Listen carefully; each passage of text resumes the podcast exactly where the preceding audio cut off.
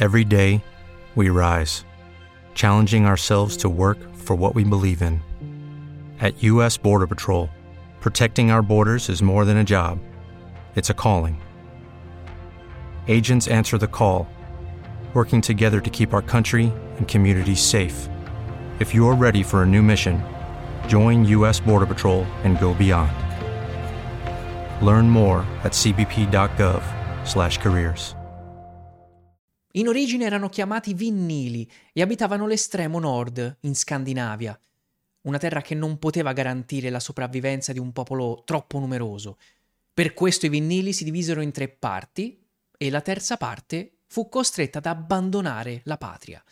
È così che inizia la storia dei Longobardi scritta da Paolo Diacono nell'VIII secolo. Una storia che inizia con un esilio, deciso tramite sorteggio, e che racconta un viaggio mitico, a metà tra racconto biblico e canzone di gesta, per descrivere la discesa di un popolo guerriero fino alla sua terra promessa, l'Italia.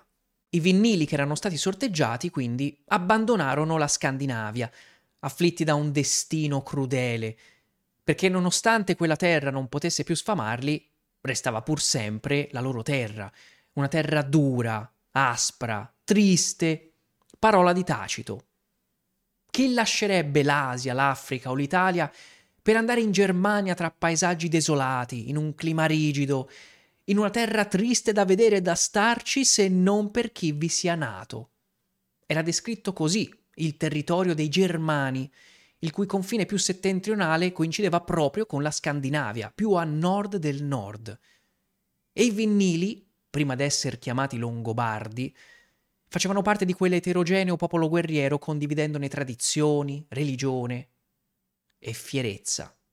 Perché, sempre per usare le parole di Tacito, più fiera del regno d'Arsace è la libertà dei Germani.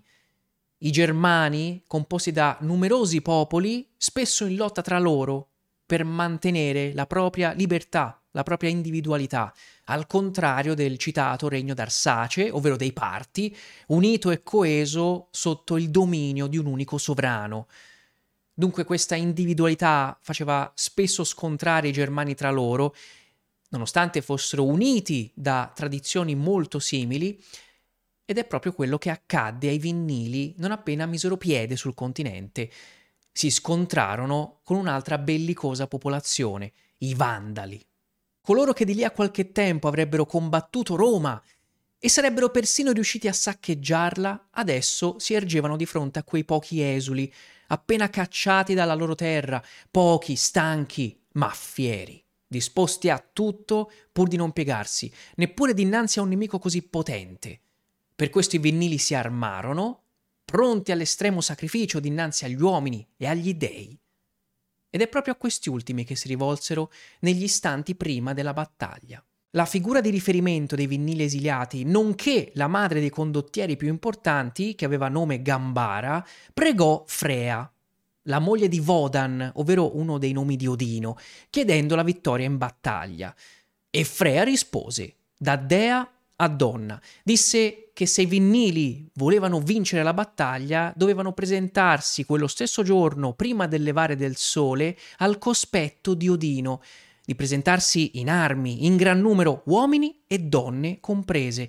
Le donne però avrebbero dovuto sciogliersi i capelli e portarli giù, lungo la faccia, per far finta di avere la barba. Così fecero, e Odino, il giorno della battaglia, si affacciò verso oriente, come faceva sempre tutti i giorni, e si accorse di quella masnada barbuta ed esclamò Chi sono cotesti Longobardi? Frea gli rispose Costoro sono i futuri vincitori della battaglia, poiché tu gli hai appena dato un nome. Per noi quest'ultimo è un passaggio un po' criptico, ma alcuni storici ritengono che si tratti di una tradizione germanica riguardante il potere simbolico dei nomi. Dare un nome a qualcosa permette di dar vita a un legame, in questo caso divino. Ma sono solo ipotesi o cose da ridere, come dice Paolo Diacono, l'autore della cronaca, perché lui sta riportando le antiche storie sui Longobardi provenienti da fonti che in alcuni casi sono andate perdute e quindi ci fa sapere che non crede affatto alla vicenda di Vodan, di questa armata e delle donne barbute. Ad ogni modo, i Vinnili da quel momento cominciarono a essere chiamati con un nuovo nome, Longobardi, ovvero coloro che portavano lunghe barbe, mai tagliate dal rasoio, e, con Odino o senza, vinsero la battaglia contro i Vandali.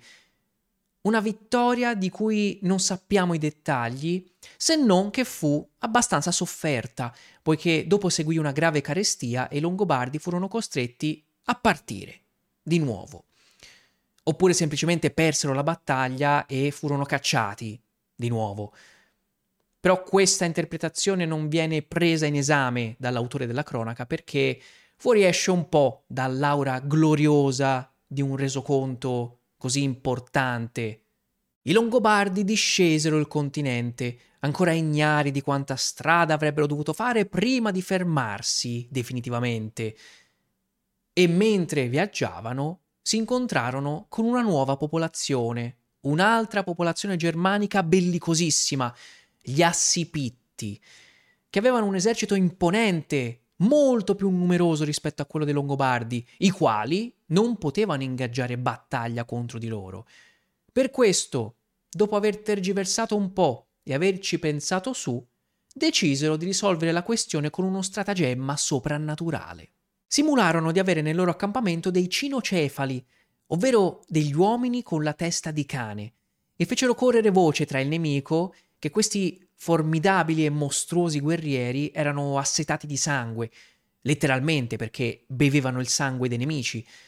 Poi per rendere la storia più credibile allargarono le tende del campo, accesero più fuochi, quindi per simulare che il loro esercito fosse più ampio, e infine fecero perdere la voglia di combattere agli Assipitti, che caddero nel tranello. Insomma, sembra la trama del film Il tredicesimo guerriero, ma probabilmente è una delle prime apparizioni nelle fonti dei miti norreni del guerriero lupo. Un mito che poi avrebbe arricchito le credenze che ruotano attorno a una figura predominante delle storie dell'intrattenimento ad ambientazione norrena, ancora oggi, il berserkir. Naturalmente la fantasia galoppa subito per farci immaginare questi longobardi vestiti con peli di lupo addirittura una sorta di maschera a forma di lupo per spaventare i nemici, no? Però c'è un aspetto tattico reale da non sottovalutare. L'espediente di far apparire l'esercito più grande di quello che è in realtà, che è presente in moltissimi altri episodi storici. Giulio Cesare, nel De Bello Gallico, ci dà ad esempio una dimostrazione di come stimare le forze avversarie contando i fuochi nell'accampamento nemico. Belisario, invece, escogitò uno stratagemma simile a quello dei Longobardi durante la difesa di Costantinopoli nell'anno 559. Tuttavia la contesa non era ancora risolta del tutto e gli Assipitti volevano impedire il passaggio ai Longobardi. Quindi, invece della battaglia, decisero di optare per un bel duello il campione di una parte contro il campione dell'altra. Si dà il caso che gli Assipitti avessero un guerriero fortissimo, il guerriero più forte che si fosse mai visto a quel tempo, in quelle terre. Così forte che i Longobardi, uno così, non ce l'avevano. E infatti nessun guerriero longobardo si fece avanti per sfidare il campione degli Assipitti. Sembrava una situazione persa in partenza, se non fosse che a un certo punto si fece avanti un uomo, non un guerriero, bensì uno schiavo. L'unico longobardo abbastanza coraggioso da sfidare il nemico, principalmente per due ragioni: l'amore per il suo popolo, ma soprattutto la volontà di riscatto. Perché in caso di vittoria lo schiavo chiedeva che lui e i suoi discendenti guadagnassero la libertà. I Longobardi accettarono, esultanti per la fierezza dimostrata da quello schiavo, qualità tra le più considerate persino rispetto alla forza bruta. E infatti lo schiavo vinse il duello, forte del suo animo più che del braccio, guadagnandosi così la libertà. Visto come era stato valoroso quello schiavo, i Longobardi decisero di liberarne molti altri e trasformarli in guerrieri. Lo fecero tramite il rito della saetta, una sorta di cerimonia di consegna delle armi, come da tradizione germanica, di cui purtroppo non è pervenuta fino a noi alcuna traccia. La saetta stava a indicare le armi da tiro o da lancio forse, tra cui giavellotti, dardi, addirittura arco e frecce, e quindi presumibilmente i Longobardi dettero vita a un contingente di schiavi liberati che poi, tramite l'uso delle armi da tiro e da lancio, fungevano da schermagliatori, una fanteria leggera addetta al tiro contro il nemico. A quel punto si rese necessario costituirsi anche come regno vero e proprio, abbandonando la forma di governo basata sui capi tribali. Agilmondo, figlio di Aione, fu incoronato primo re dei Longobardi. Una figura misteriosa, la cui storia affonda le proprie radici nel mito, a cominciare dall'incontro con un popolo che non ci si aspetterebbe di trovare nel cuore dell'Europa tardo antica, le Amazzoni. A quel tempo una meretrice longobarda partorì sette bambini, sette gemelli, tutti assieme, e decise di abbandonarli in una peschiera, a morire nell'acqua. Ora un simile accadimento può sembrare impossibile, ma è lo stesso autore della cronaca, Paolo Diacono, a confermarci la veridicità di tali accadimenti, ovvero di parti così ingenti. Ci dice che addirittura in Egitto una volta una donna ne partorì nove di gemelli. In ogni caso, quel giorno, dalla peschiera, passava casualmente il re longobardo, Agilmondo, il quale dinanzi a una simile tragedia infilò la lancia nell'acqua per eh, rovesciare questi corpicini a pancia in su. Uno di questi neonati afferrò l'asta con la manina. Era ancora vivo. E il re ci rimase così sconvolto che profetizzò che quel neonato sarebbe divenuto un grand'uomo, un grande guerriero. Quindi lo prese con sé, lo affidò a una balia per crescerlo e gli diede nome Lamissone, che nella loro lingua richiamava il significato proprio della peschiera. Lamissone divenne davvero un grand'uomo, nonché il più abile tra i guerrieri, e fu scelto proprio per combattere come campione nell'ennesima disputa territoriale contro l'ennesimo popolo che tentava di fermare i Longobardi nel corso del loro lungo viaggio. O, per meglio dire, la Missone avrebbe dovuto affrontare non un campione, ma una campionessa, poiché stavolta il popolo che si era frapposto tra i Longobardi e la loro meta era proprio quello delle Amazzoni. L'esercito delle Amazzoni si era schierato davanti al fiume per impedire il passaggio, ma invece di dar luogo a una battaglia, fu scelto il duello, proprio come era avvenuto con gli Assipitti. Quindi la Missone, campione longobardo, affrontò in duello una Mazzone, la più forte di quel popolo.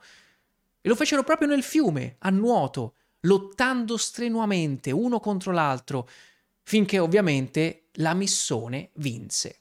Una leggenda questa a cui Paolo Diacono non crede affatto perché le Amazzoni, a detta sua, si erano già estinte all'epoca in cui i Longobardi discesero il continente, senza contare che siamo ben lontani dalle terre che il mito vuole associato alle ardite guerriere. Tuttavia, se volessimo prendere per buona questa storia, potremmo scomodare nuovamente Tacito, che per quanto riguarda i germani ci descrive certe donne dei fenni che vestivano di pelli, si armavano di saette e che cacciavano assieme agli uomini, dividendo con essi la preda. Può darsi che vedendo queste cacciatrici qualcuno le avesse scambiate per amazzoni, proprio come avrebbero fatto secoli più tardi i conquistadores spagnoli sulle rive di un fiume del Sud America, incappando in un gruppo di donne guerriere indigene che avrebbero proprio dato ispirazione al nome di quello stesso fiume, il Rio delle Amazzoni. Passata anche questa sfida, i Longobardi si spostarono a sud in una terra che diede loro modo di prosperare per 33 anni, un regno che Agilmondo governò saggiamente ma che finì nel sangue, perché un nuovo nemico si fece avanti di notte, portando il ferro in pugno e una promessa di guerra, gli Unni. sono animali selvaggi, bestie a due zampe, semi-uomini che mangiano i loro vecchi, bevono il sangue e si nutrono della carne scaldata sotto le selle dei loro cavalli. Gli unni, che Paolo Diacono chiama bulgari, compivano scorrerie a dorso di cavallo, attaccando come una marea per devastare ogni cosa, e il loro capo più celebre, Attila, di lì a qualche tempo si sarebbe spinto fino ad assediare le città d'Italia. Con le loro cavalcate, le orde di semi-uomini dilaniavano il territorio, bisognose di gigantesche quantità di foraggio per i cavalli. Una di quelle razzie colpì proprio i Longobardi, di notte. Li presero nel sonno, uccisero il re Agilmondo e rapirono sua figlia. La Missone, l'orfano trovato a galleggiare in una peschiera, unico sopravvissuto di sette gemelli, divenne re, re dei Longobardi, e subito volse il suo popolo a lottare contro questo invasore, contro gli Unni. Tuttavia gli Unni erano davvero un nemico fuori dalla loro portata, un'orda infinita, sterminata, e subito agli inizi di questa nuova battaglia i Longobardi si ritrassero per fuggire, poiché credevano di non potercela fare. La Missone andò su tutte le furie non intendeva voltare le spalle a coloro che avevano assassinato il re nella notte, il re che per lui era come un padre. La missione quindi si rivolse ai Longobardi, dicendo loro che sarebbe stato meglio morire sul campo piuttosto che divenire schiavi di quell'orda malvagia. E dunque si scagliò in battaglia da solo, guidando questa carica e infiammando gli animi dei Longobardi, che vedendo il loro condottiero andare da solo contro le linee nemiche, lo seguirono verso la battaglia, ricalcando i rituali, i sacrifici che i condottieri romani compivano secondo quella che era chiamata la devozio. I Longobardi si scagliarono contro i nemici con foga e fecero degli Unni un orrendo macello, citando Paolo Diacono. Riportarono quindi una grande vittoria e un grande bottino, salvando l'onore e la sopravvivenza dell'intero popolo. Alcuni ipotizzano che la Missone, liberando la figlia del suo predecessore, la sposò, suggellando quindi il suo diritto a regnare con un bel matrimonio. I Longobardi conquistarono nuovi territori e si spostarono sempre più a sud, finché svariati anni dopo un successore di Lamissone, re Tatone, non oltrepassò il Danubio per giungere in una nuova terra, chiamata nella loro lingua Feld, ovvero letteralmente campo, una parola che è ancora sopravvissuta nel tedesco moderno e ha dato origine, tra le altre, tra le molte parole longobarde, al termine Feldmaresciallo, ovvero maresciallo di campo. Ma in questa nuova terra, fertile e prosperosa, i Longobardi entrarono in contatto con una nuova popolazione germanica, gli Eruli, la cui sola vicinanza portava sentore di inimicizia e naturalmente di guerra. In principio però questi due popoli ci provarono ad andare d'accordo e infatti il re degli Eruli mandò un'ambasceria guidata da suo fratello a incontrarsi con il re dei Longobardi. Un incontro che tutto sommato andò bene, se non fosse che questa ambasceria, di ritorno, non si soffermò presso la casa di Rometruda, ovvero la figlia del re dei Longobardi, la quale si accorse di un simile corteo guidato da un nobile e chiese se tale nobile non volesse fermarsi a bere un po' di vino con lei. Il fratello del re degli Eruli, il quale, visto l'invito, acconsentì, scese da cavallo e poiché era basso di statura, fu preso in giro. Fu preso in giro dalla figlia del re dei Longobardi.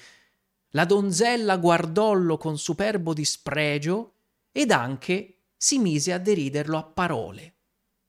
Quindi il diplomatico, il fratello del re degli Eruli, si indispettì, rispose per le rime e offese la figlia del re dei Longobardi, la quale però fa finta di niente, lo invita in casa per bere il vino come si erano detti e lo invita a sedersi con le spalle a una preziosissima tenda, un posto che doveva essere d'onore, ma che in realtà non lo era affatto, poiché dietro la tenda preziosa si nascondeva una finestra aperta che dava sull'esterno dove si trovavano svariati uomini armati di lancia e quindi al segnale di Roma Truda questi uomini affondarono le lance attraverso la finestra e trafissero a morte il fratello del re degli Eruli.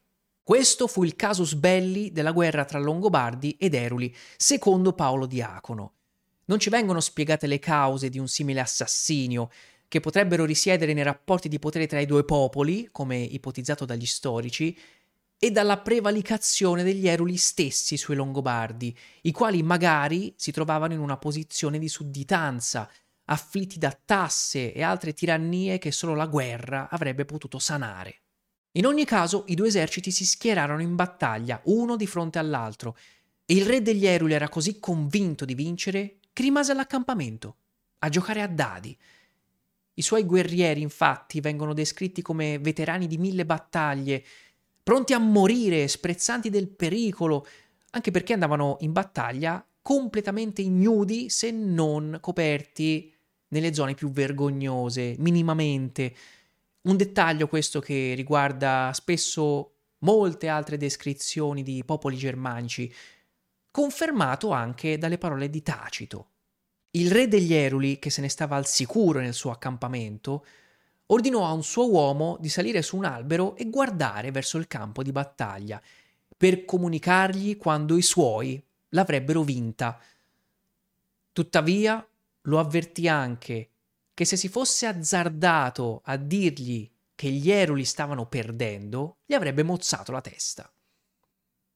Appesantito da un simile fardello, la vedetta, montata sull'albero, guardò verso il campo di battaglia e poté assistere alla disfatta, perché, contrariamente alle aspettative del suo sovrano, i Longobardi stavano vincendo e vincevano di brutto. Tuttavia la vedetta non voleva perdere la testa, quindi evitò di dire quello che stava per accadere e lo fece fino all'ultimo, quando gli Eruli devastati dalla sconfitta, si ritirarono per fuggire. La vedetta sull'albero si lasciò quindi scappare un'imprecazione. Misera Erulia! A quelle parole, il sovrano, che si trovava lì sotto, capì che non c'era più niente da fare, poiché i suoi uomini ormai erano giunti fino all'accampamento, inseguiti dai ferocissimi Longobardi, che arrivarono e massacrarono tutti. Il re stesso degli Eruli fu ucciso e da quel momento quel popolo non conobbe mai più un sovrano, il che significa che scomparve dalla storia. Il potere dei Longobardi crebbe con gli anni, così come le loro conquiste e la loro fama, però di nemici è pieno il mondo. E le guerre non finiscono mai, perciò quando i Longobardi giunsero in Pannonia, nell'odierna Ungheria, guidati da un successore del furrettatone, ovvero re Audoino, si scontrarono con l'ennesimo popolo bellicoso, i Gepidi. I Gepidi condividevano le origini mitologiche con i Longobardi, anch'essi esuli di Scandinavia, salpati assieme ad altri due popoli che formavano la stirpe gotica, ovvero i Visigoti e gli Ostrogoti. Secondo le tradizioni antiche, infatti, questi tre rami della famiglia dei Goti salparono dalla Scandinavia su tre navi, una ciascuno, e la più lenta era proprio quella dei Gepidi, perché nella loro lingua gepante significava lento. Una tradizione che forse vuole anche essere profezia, perché i Gepidi, che come molti altri popoli entrarono in contatto con i Longobardi, non sopravvissero Coloro che portavano lunghe barbe, mai tagliate da rasoio, infatti, stavano per eliminare dal mondo l'ennesimo popolo. Il giorno della battaglia i due eserciti si scontrarono valorosamente, senza che in principio nessuno dei due prevalicasse sull'altro, finché il figlio del re longobardo Alboino non caricò a cavallo il figlio del re dei Gepidi, e gli menò addosso un fendente di spada così forte da ammazzarlo sul colpo. A quel punto l'intero esercito dei Gepidi, vista l'impresa eroica dell'avversario, del figlio del re avversario, si arrese. Si diedero alla fuga, cominciarono a fuggire e i Longobardi li inseguirono travolgendoli tutti. Vittoria! I Longobardi acclamarono il giovane Alboino, quel principe che aveva permesso una vittoria così schiacciante contro un nemico così potente, e chiesero al re di riceverlo al suo desco per banchettare assieme e onorare Alboino della sua impresa. Ma il re non poteva accettare, poiché la tradizione recitava che nessun principe poteva sedere al desco con suo padre finché non avesse riportato le armi di un sovrano sconfitto in battaglia. Ed ecco che nella storia di Paolo Diacono affiora una nuova presunta tradizione germanica. Cosa erano queste armi che un principe longobardo doveva riportare per poter sedere al desco col padre?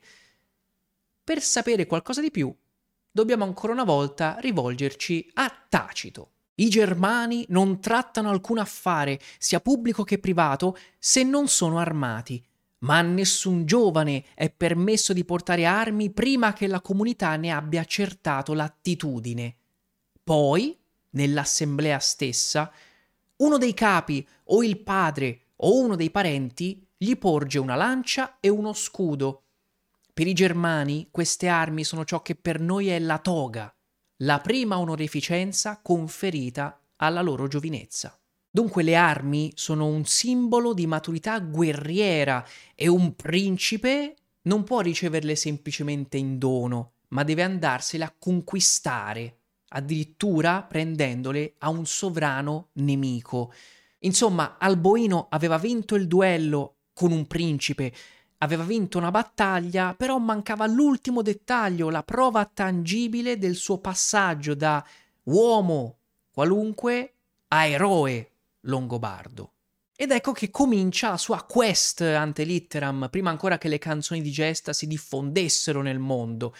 Alboino, assieme a 40 giovani guerrieri, va dal re dei Gepidi, colui il quale ha appena visto morire suo figlio, e va da lui per chiedergli quelle armi, in virtù della sua vittoria. Incredibilmente il re dei Gepidi riceve Alboino e lo invita a mangiare. Alboino quindi sedette alla destra del re nemico, nello stesso posto che avrebbe dovuto occupare il principe dei Gepidi e che invece adesso era occupato da colui che lo aveva assassinato. Una situazione surreale, frutto magari di fantasia, un frammento romanzato all'interno di una cronaca farcita di episodi dal sapore mitologico, però nelle fonti antiche talvolta si incappa in simili consuetudini legate alla sacralità del desco e all'ospitalità rituale. Ce lo racconta anche Giulio Cesare nel suo Debello Gallico. Pensano che sia sbagliato violare gli ospiti, impediscono a coloro che vengono accolti per qualsiasi motivo di ferirsi e li mantengono sani. In ogni caso, il re dei Gepidi non era di certo contento e guardando Alboino seduto proprio su quel posto, si lasciò scappare un'esclamazione quanto ho amato quel luogo e quanto odio adesso chi lo occupa. Dicendo così, dai via libera a tutti gli altri ospiti, a tutti i suoi sudditi che in quel momento stanno partecipando al banchetto, di dire la loro, poiché tutti quanti stavano pensando quelle esatte parole, ma le mantenevano represse per una convenzione di rito, per quell'obbligo sacrale dell'ospitalità Adesso però che il re si era lasciato andare, scoppiò la bufera. Cominciarono a volare insulti dall'una e dall'altra parte e qualcuno insultò persino quel principe morto. Insomma, stava per scoppiare una rissa alto medievale, come vediamo fare spesso nei film e nelle serie tv, ma non accadde, perché fu lo stesso re dei Gepidi a frapporsi tra i due schieramenti per riportare gli uomini all'ordine poiché non ne accetta Dio la vittoria di colui che in casa propria uccide il nemico. Ritorna quindi la tradizione, la sacralità dell'ospitalità. Il banchetto, il desco, il mangiare insieme, tutto questo è sacro, non si sparge sangue sulla tavola imbandita. Sacralità forse solo letteraria, in parte smentita dagli episodi di sangue che hanno tinto il Medioevo, soprattutto dall'anno 1000 in poi, quando i banchetti e come se venivano bagnati di sangue, senza particolari remore, e la cruda realtà prendeva il posto della finzione. Tutte queste atmosfere cupe che ho amato raccontare proprio nella stirpe delle ossa, dove il signore di un feudo in rovina si trova a lottare in un'Italia del Trecento, afflitta da guerre, carestie, dal morbo, luoghi dove non c'è spazio per l'ospitalità dal sapore biblico e altre tradizioni mistiche, se non quelle sopravvissute alla diffusione del cristianesimo assieme a varie superstizioni d'origine pagana, alcune delle quali portate proprio dai Longobardi. La zuffa, dunque, non ebbe luogo.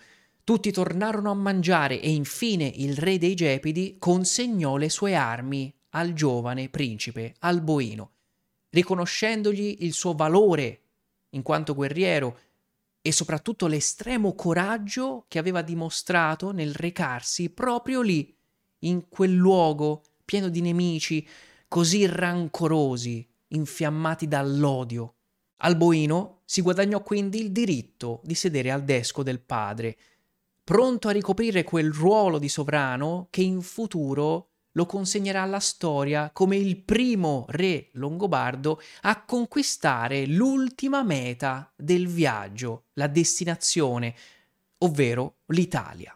Se questo venticinquesimo glorioso episodio di Leggende affilate ti ha appassionato, più corposo degli altri, proprio per festeggiare questo traguardo, mi raccomando, seguimi e condividi, anche parlando semplicemente con i tuoi amici, Così mi aiuterai a diffondere storie colme di avventura, magie e spadate in faccia. E ricorda che le storie che narro non finiscono qui, ma proseguono nei miei romanzi. E infatti sto ultimando il prossimo volume, il secondo, e di cui presto vi darò qualche anticipazione. Ma nel frattempo, se vuoi leggere La stirpe delle ossa, adesso è il momento buono perché è appena stato ristampato. La prima tiratura infatti è andata esaurita, un traguardo di cui sono orgogliosissimo, contentissimo e anzi di cui voglio ringraziare tutti coloro che l'hanno già letto. Quindi grazie di cuore. Se invece devi ancora leggerlo, puoi trovare La stirpe delle ossa in tutte le librerie, tutti gli store online, Amazon compreso, che te lo consegna dopo qualche giorno. A meno che non finiscano le copie, di nuovo. Grazie per aver ascoltato questo 25 episodio speciale. Ti aspetto al prossimo perché le leggende affilate di certo non finiscono qui. Ciao. Leggende affilate, gli episodi più avventurosi delle antiche cronache, narrati da Lorenzo Manara. Lucky Land Casino asking people what's the weirdest place you've gotten lucky? Lucky? In line at the deli, I guess? Aha, in my dentist's office. More than once, actually. Do I have to say? Yes, you do. In the car before my kids' PTA meeting. Really? Yes. Excuse me, what's the weirdest place you've gotten lucky? I never win and tell. Well, there you have it. You can get lucky anywhere playing at LuckyLandSlots.com. Play for free right now. Are you feeling lucky? No purchase necessary. Void where prohibited by law. 18 plus. Terms and conditions apply. See website for details.